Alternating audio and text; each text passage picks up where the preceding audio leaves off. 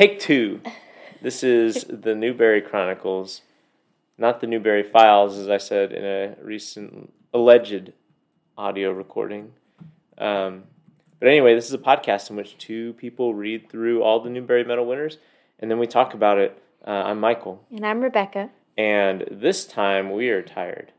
Uh, And a bit grumpy. it's just been a long day with terrible children. Excuse me, children acting terribly. Got to do person first language. And we're not Um, going to say which children, whether it was your school children or your own children. My school children were adequate today. All right. I will say which children. Okay. Um, but at any rate, today on this uh, on this day, uh, we are reading the 1936 novel Roller Skates, which won the 1937 medal, uh, and it's by Ruth Sawyer. And um, before we start, uh, don't forget you can leave us feedback, um, like my diligent, loving mother always does, um, at newberychronicles at gmail.com. And uh, we'll actually respond to your message uh, if you do that. Thus far, only my mother and father have gotten responses, but uh, you too could get a personalized email from one of us. Um, yeah. I guess I'll go ahead and uh, tune into the audio. What am I saying? I don't tune- know what you're saying. I will pivot to the author's bio. I think I was saying author's bio, but combined all those words together I into see. audio. I see. Okay. Uh, at any rate, Ruth Sawyer is a really accomplished person. Like I feel like we're we're frequently saying I need to stop being surprised that Newbery Medal winners are like, you know, really accomplished people. But this woman is very accomplished. Um, so she was born in Boston in 1880 um, to a family that sounds very rich.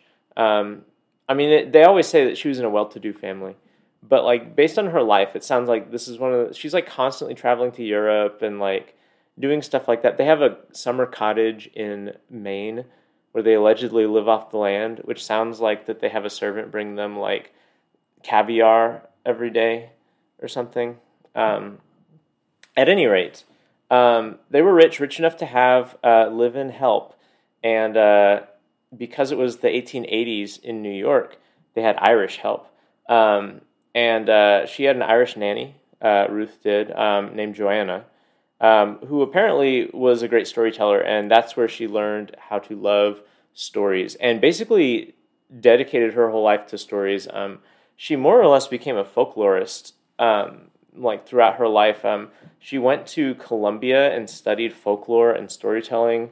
Um, and a lot of her life is spent traveling around, like studying like uh, like mythology and folklore, um, almost like you hear about like Zora Neale Hurston or people like that doing. Um, and so she went to all sorts of places like Australia and Ireland, and um, uh, the book, or excuse me, not the book, Wikipedia compared her to the Brothers Grimm in that regard. Like, so she's like a for real like anthropologist, folklorist, um, but also a really accomplished uh, author of fiction as well. Um, she wrote a lot of stories and uh, books, and uh, for both adults and children, she was um, uh, really successful in this regard, especially with children. She won a Laura Ingalls Wilder Award. Is that the name of the full title of the award?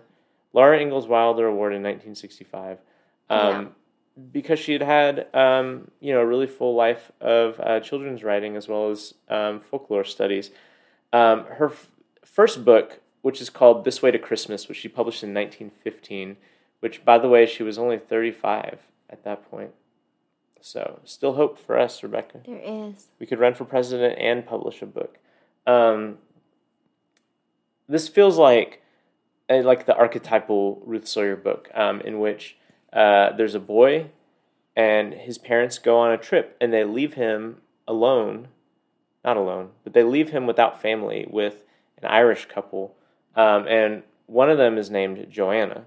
Um, and so, like, this book is lightly autobiographic. It's also apparently based on her son, um, and it also is emphasizing travel. It's also emphasizing uh, the freedom of children, um, who which she was apparently a huge proponent of, like children being liberated to kind of follow their whims. Um, and as far as I can tell, a lot of her stories are about that, um, including roller skates. Uh, and so maybe Rebecca, you want to tell us about this novel, Roller Skates.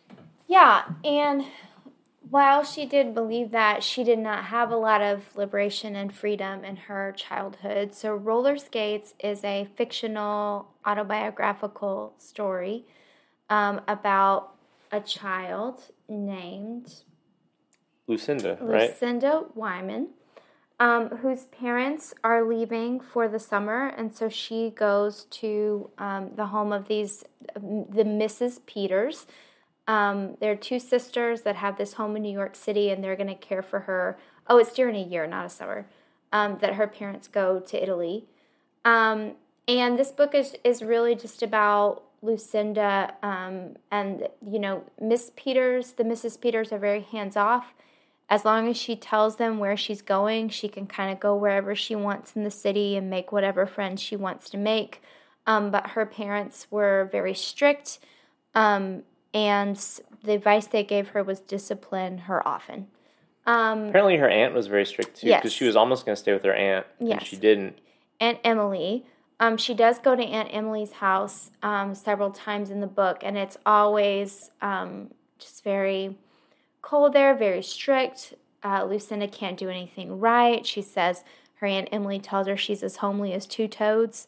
I don't know why, just not one toad, but I don't know. I don't know. Her uncle's pretty cool though. Is it Uncle Earl? Yes, Uncle, Uncle Earl, she gets really close with him and he introduces her to Shakespeare and takes her out to plays and inspires her so much that she decides to put on um, a production of The Tempest. Which I have questions with. He talks about reading The Tempest to her in a night. In a night. Yeah. Like this has got to be some Reader's Digest nonsense. You know, maybe it's like what what our friend Andrew was talking about, about how Shakespeare would always excerpt his performances. Maybe Uncle Earl did that too. perhaps with Lucinda. But um, some other friends that she makes along the way is Mr. Gillian, the hansom cab driver, not the handsome cab driver. He could be handsome. He might, We but don't know. hansom, which I don't even know what that means. But that's what he's. That's the kind of. Isn't that kind of cab? And the only reason I know that word is in uh, one of the Chronicles of Narnia Oh. books. There's that guy who gets taken to Narnia, and he's like a cab driver, and they say he's like the hansom I got you. driver. I gotcha. Regardless, um, she also befriends a police officer, Patrolman McGonagall. Um, she makes friends with this boy that's her same age, Tony Capino, who runs a um, fruit stand with his dad. And um, he and Lucinda really get close when Lucinda helps him take down these bullies that keep knocking over the stand and stealing fruit from them. Um, they also make friends with a rag and bone man, which is somebody that collects um, rags and other things from households that aren't wanted and tries to sell them for money. There's a good White Stripes song about Rag and Bone. Really? Yeah. Well, if we were professional, we'd play a little clip of that here. Yeah, and get copyrighted Yeah. by Well, Jack we White We and won't. Third Man Records. We won't do that. Um, so there's just a lot that happens in this book. Um, two of her very close friends die. Um, Shockingly. One, what? Yes. One, Spoilers, by the way. One is murdered, um, it, and Lucinda walks in and in on it. Um, She's just got like a knife in her back. yeah, it's absurd, like completely bizarre. And then another one that is also very tragic but makes more sense is there's a little girl that Lucinda has befriended that lives in um, her building. Um, she and her family are very poor. Um, her name is Trinket because she's the little trinket of her parents. She's their treasure, their pride and joy. And Lucinda befriends her and introduces her to toys and experiences she would never have. Um, but unfortunately, Trinket falls ill toward the end of the novel and um, dies. It's like the classic, like she's got a cough, and you immediately Right. realize it's going to be fatal. Exactly. It is just like that. Um, so, and the book ends with Lucinda's parents are coming back, and she's just really sad that she can't stay 10 forever. And that's kind of the end. There's a lot of stuff that happens in this book in between, but that's kind of just an overall I feel like we say this about a lot of books, but it's very episodic. it is very um, episodic. There's a I, I've realized reading this that there's like a particular sub subgenre of children's book that a Rebecca you don't seem to like very much, but b Mm-hmm. the Newbery Committee seems to really like, which is the semi autobiographical Mm-hmm. novel that is realistic, largely kind of comic, but occasionally very serious, set in a historical time period, uh, and uh, yeah, has no like overarching like cause and effect plot. Is mostly incident. Right. So, what did you like about this book? Well, first of all, I was just reflecting on. Doesn't that sound nice? You drop your kid off with uh, more or less a stranger, and you go to Italy for a year. Okay, you're just saying this because we've had a rough night with our children. That is a year is a really long time. Well, it wouldn't have to be a year. We could go six months. Okay. Um, but isn't that doesn't that sound nice? I wish I were an upper crust New Yorker in the okay. hundreds. But you know what doesn't sound nice is our kids hating us so much that they can't wait for us to leave and being sad when we come back after a year. That's true. That doesn't sound so nice. That's true, but at least we would have been to Italy. So let's talk about what you liked about this book. Um, okay, so the things I liked about this book are like a lot of books like this, where there's some parts that are pretty good and there are other parts that are kind of boring. And then, unlike most books that I've read, a few parts that are just incongruously oh dark. Oh gosh. Um, so I liked I don't know. I liked some of the um, some of the things that they do. I like that she puts on the play. That's fun.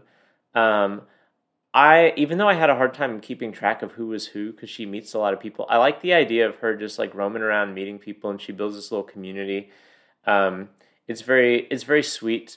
Um, it's uh, I don't know, like I it's I like the that she gets uh, Tony to quit being bullied. Like mm-hmm. that's a fun little like incident where she just she more or less like bribes a cop to stand around so that the bullies don't come again. And I don't know. I thought it's kind of fun. Like she's kind of a fun protagonist. Like I don't know how much of this book is based in reality beyond the premise, but like I can imagine this being like a wish fulfillment version of Ruth Sawyer's life, where she's just kind of like, um, what's the word? Oh, She's almost you know, like a, big a, thing like I left out. Yes, um, but hang on. A big thing I left out is why it's called roller skates. Is that oh, she's yeah. going just around New York on her roller skates everywhere. Sorry. It was the 1890s. I don't think they had the subway yet, so. Well, I just. It was a dark time for for New Yorkers. That is a very big part of the book. And anytime she goes to Aunt Emily's, she's not allowed to bring her skates. Yeah, it's funny. It is a big part of the book but it's also like a very mundane part of the book. Like it's not like any plot happens because of the roller skates or anything. She just simply is wearing the roller skate set yeah. a lot of times. Um, anyway, I don't feel like I have very many profound things to say about like why I liked the things that I liked about this book. I just found like certain parts of it kind of quaint and charming and fun and kind of kind of cozy. You know, like she's uh, it gets to be. This is not like this movie at all, but it gets to be kind of like at the end of Groundhog Day, you know, when Bill Murray has been in that town living the same day over and over again, and he is um, able to like have known all these people and their routines, and like there's like that one scene where he's taking Andie MacDowell around, and he's just like, and here's this guy, he plays he. You know, he play. He taught me piano, and like, here's this guy. He always dies, and I can't stop him from dying. And like, it's just like a whole thing of like look at all my friends that I've made and all the life I've lived. And like it's a little bit like that where like you are slowly like accumulating these kind of characters in the periphery of her life until by the end she's just like roaming around like um, like she does a kind of she does a thing where she's like invited to too many Thanksgivings and so she's got to like go to different people's Thanksgivings and then she's like well I can't make it to your Thanksgiving but I'll be around for leftovers on Saturday. Yeah. and I don't know. It's it, it's not like it's not a profound novel. I didn't think it's not a novel that I'm gonna like you know really feverishly recommend to people. But like I found it kind of cozy. Also, I will say that like when Trinket dies, it is genuinely sad. Mm-hmm. Like it's not you know for as much as like she is this character who is basically invented to die, like ha- like so many children are in children's literature.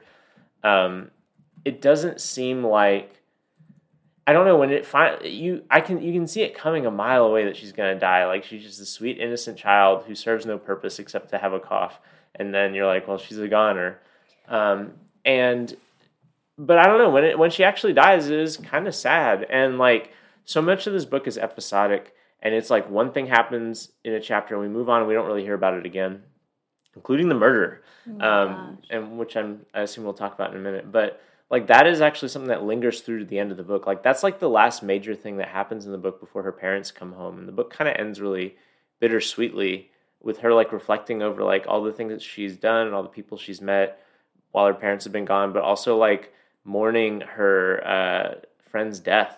Um, and there's like this dream that she has because there's this like metaphor that she talks through with. Um, is it the cab driver? No, it's the doctor. Oh, the doctor. That's right. Yeah, that's actually a really good scene I think so too. with her and the doctor because the doctor, This is after Trinket has died. but the doctor can't Lucinda bring doesn't himself know yet. to tell her Yeah. that she's died, and so they're like talking about birds and flying and stuff, and it becomes a metaphor for death. And then she has dreams about being a seagull. Uh, anyway, I thought um, I don't know. I thought those parts were nice and good. Did you like anything about this book, I did. I liked the setting. I really liked it being in New York in the 1890s. And you hear, I assume when they talked about the part that they were talking about Central Park. Because they, were talking be- about, th- there was this one part where they were talking about, I'm so glad that um, everyone got signatures to make sure the park didn't become a racetrack or something like that, was what the park was going to become. And like the city had put up this fight. I should have looked at the history of Central Park and Yeah, seen if that know. happened. But so that was really cool. Just kind of Irish representation.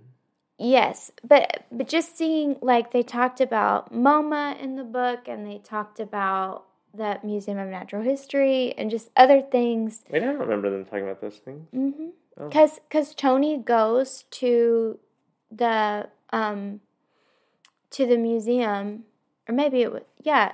MoMA is. Museum of Modern Art. They talked about him going to. Maybe it wasn't MoMA, but they talked about him. The it was the Metropolitan Oh, Museum. okay. So anyway, they just it, I liked the setting. I liked it being It's set in New York in the 1890s, uh, where some things were familiar. And um, anyway, I liked that.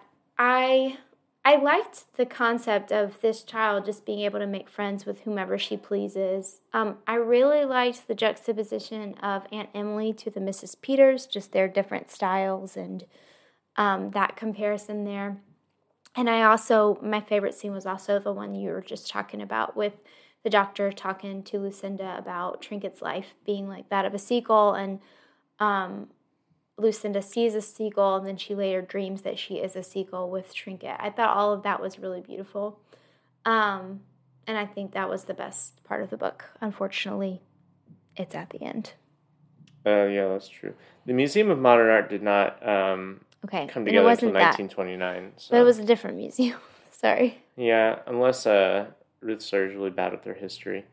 I don't Um, think so. I think I just misunderstood which museum we were talking about. A museum.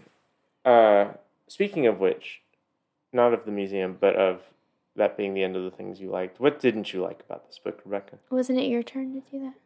I just was gonna segue smoothly into what you didn't Okay. like, but the smooth segue is gone. So No, I'll do it. I think this book was kind of boring overall. Um, this is a book like many that I love, one that is episodic and has lively characters, like Anne of Green Gables, especially, is a similar book. this is a lot like Um, Gables. She keeps saying that she's in an orphanage. Hang on, I'm going to say Oh, why. sorry, sorry. It's not the same. But yes, it is it is very similar. Um, but I love that book. Also, I think it's kind of the style is kind of similar to Dead End in Norvelt, where these these really all kinds of characters with all these different stories. But none of these characters in the book are as vibrant as I wanted them to be, and the individual stories don't really build on the other ones in a way that there's any kind of through line plot, which I think is very different in both Anne and Green Gables and Dead End in Norvelt. Most of those stories that need to come together do, and the other ones that don't really serve to build up the character development of the individual people. And this book just doesn't do that for me. Um, so I also just the whole scene. Okay, here's the other thing that I couldn't quite put my finger on. There's a lot of different races and, and ethnicities of people in this book from different yes, different social classes, different cultures. It all seemed very tokenizing to me. That was gonna be one of the things I didn't like. So that is tricky. Um, I- I also, think- it is very racist toward black people. Like people are literally called Black Susan and Black whoever because they're just servants. So right. and she makes friends with no black people. That is true. Like there is like an element of like she call she says that she's an orphan because her parents are gone, but she's clearly living this charmed life. Mm-hmm. But there is a little bit of like tourism on her part of Yes. like going through all these other people's life, like Trinket and like all these things. And she's obviously nice and a bright part of their lives, but it it does have the element of like, well, I'm just pretending to be on their level because I can afford to do that as a rich person with no consequences, right. basically. Yes. And And the whole Yeah. scene with the murder. Okay, so The there's murder- this. Is oh this my this God. lady? Is she actually a princess? no, she's just Turkish. Okay, there's this Turkish woman that um, Lucinda finds very She exotic likes to and exciting, her as a and this princess. beautiful. And she's she's supposedly helping her learn English, and apparently she's um, with this guy that we know is like scary because Lucinda sees him and is scared. That's He's the a- only he- reason. it's the classic, the classic adjective to describe a sinister man from a foreign country. He has he's a swarthy man. Yes, I thought about that Malcolm Gladwell um, episode. I don't remember of- that. Okay, I learned this in grad school. revisionist history. In in my creative writing Yes. classes, they're like never describe someone as swarthy. Yes. So, anyway, so you see this one scene of him and he scares Lucinda. So we know he's bad news. That's the only indication we have that he's bad news. And then one day, Lucinda gets kicked out of school um, and she stops by the princess's house. And for who knows what reason, she just decides, well, they're not answering the door, so it's unlocked, so I'm going to go in, which you already know. Like the whole time, you know something's going to be bad. Well, because she's she like trying to play in- a prank on them, like like jump out and scare them or something like that. But then Oh, there's no no. response, so she's like, "Hello." Well, and then she just go. The princess is dead with a dagger in her back. And Well, then, the first thing she realizes is this dagger used to be like displayed on the wall, and she's like, "Where's the dagger that's supposed to be on the wall?" and there's so the implication is that this swarthy dude murdered her, and then the owner of the building says, "Well, don't we can't call the police yet because I'll have to tell him that you what you were the last you you walked in on this. We'll just wait for the maid to come in and she can let me know that she's dead, and then we'll go to the yeah, police." as as if the There's child would be a murder now. suspect. Yeah, like a ten year old. And, and maybe this woman could have lived. but Nobody goes and checks on her oh, except Oh, I assume Lucinda. that she's dead. Yeah, but they but we don't. I'm just saying, like this guy just took her word for it that this woman is dead. Well, I'll wait for the cleaning lady to come find her. I don't know. It just. But the thing about that scene is it doesn't fit at all. It doesn't. It the is rest a of the startling book. and it never. They they never really deal with it again. And literally, the next chapter, we assume that Lucinda's had it worked out at school, that she's back at school, and I don't. It was just. I don't know. It's, yeah, But it made me wonder: Did this really happen to this woman? it's such a strange thing to put in a book, and we know that it's at least partly based on her own life. I don't know. This feels like a thing that You know what I think happened? I think her editor read this book and said it's too boring. Spice Throw it up a a, bit. And so she put this in there. Oh, That's what I think happened. Perhaps. But yeah, I, I wondered that same thing is did this really happen? Because otherwise it makes no sense. This this woman, the quote unquote princess, is in a, a handful of scenes, not that much. And then she's she gets the most dramatic thing in the whole book happen to her. Yeah. And I don't know. It doesn't it doesn't scan well that she's also the only like quote unquote foreigner unless you count all the Irish people Or the Italians. or the Italians, who, like, for the record, are certainly like stereotyped in their own way. Yes. But uh, they have lots of babies.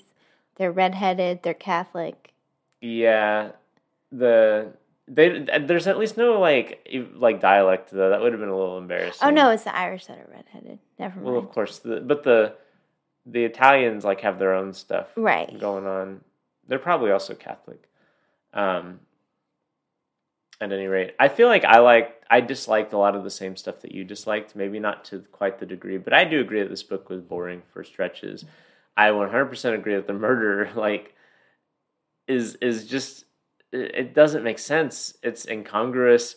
It, it literally you could take that chapter out of the book and nothing else would have to change about the book except maybe like you would have to make more references to this lady who is allegedly alive um, but uh, yeah i mean i think i agree with all that I don't. I I had a hard time keeping all the characters straight, and I think part of that is because a lot of them are not very well drawn. Like they're they're But they just pop out of nowhere. Like we're There's a supposed lot to know of- they exist. yeah. the Sometimes time. there are ones that I'm like, has she even mentioned this person before, or is she just throwing a name? like in? at Thanksgiving, there were all these people that came up at that point because they all wanted her over for dinner. yeah. Like her godmother just pops up there, and that's whose house I she ends kept up thinking going that to maybe for I wasn't being an attentive enough reader. But I'm glad you're also, saying that. here's another thing we left out.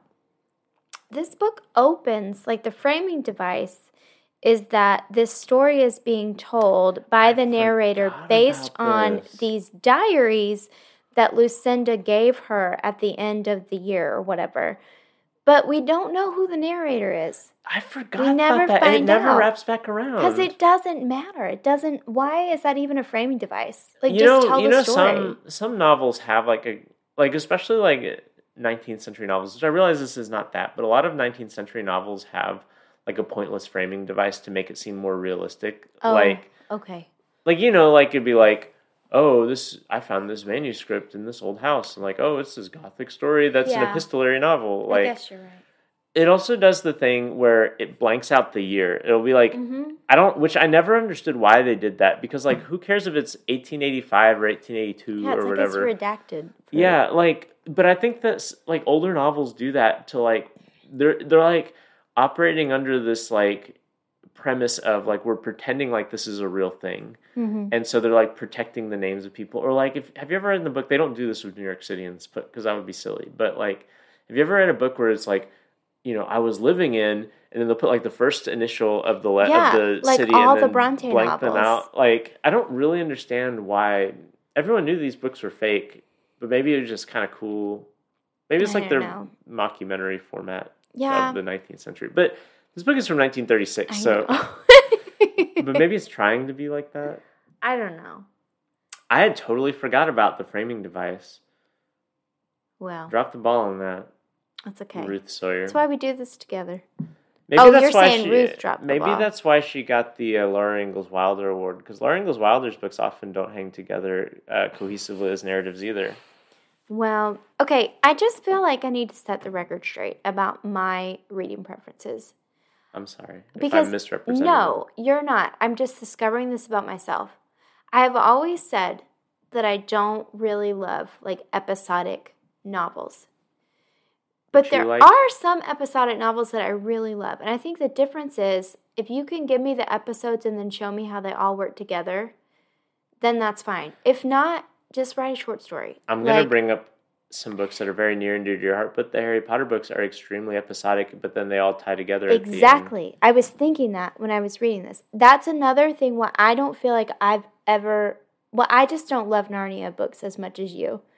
And Mhm. some of the episodes I don't really understand why, you know, like I don't I don't know, I just get bored with them. Yeah. So anyway, You mean you don't like it when Santa Claus randomly shows No. up in the Lion, the Witch, and the I don't and nobody likes that.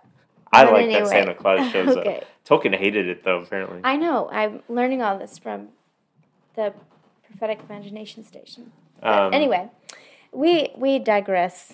because there's not a lot to talk about this Do you book. give this book a thumbs up or a, tepid, down? a tepid thumbs up. If you if you blew, if a wind blew a little too strongly, it might knock down this thumbs up. Well, the wind's already blown over here. This is the first time, dear listeners, that we disagree. I give this book a thumbs down. I Did you ever think that when we disagreed, it would be me that was giving it a thumbs down and not you? I never thought there are all sorts of books that I think I will like and you will not. But We've just not hit them usually, yet. I don't know. Usually, Just wait until the high fantasy novels that hit in the 60s and 70s. Okay. Well, I'm just saying, I would have thought you would have gone negative first. I'm not like overly positive on uh. this. I'm just there was nothing that was so bad. I vaguely I just like vaguely enjoyed it. It was like lightly pleasant except for a few of the things that I've already said. I will never reread this book on purpose. I will not recommend this book to other people, but eh, But you can appreciate it for what it is. yeah, my, my my thumb is is quivering. Okay, let me Uh, just give one last petty thing. Go Okay. ahead. So you know how you probably did not pay attention to this because it's so inconsequential. But you know, throughout the book, they talk about she's got this like really cropped haircut, and like in the pictures, No. it looks like a boy's haircut. No. Look at this cover. Does it look like she's got a cropped hair? I can't tell because she's wearing a hat.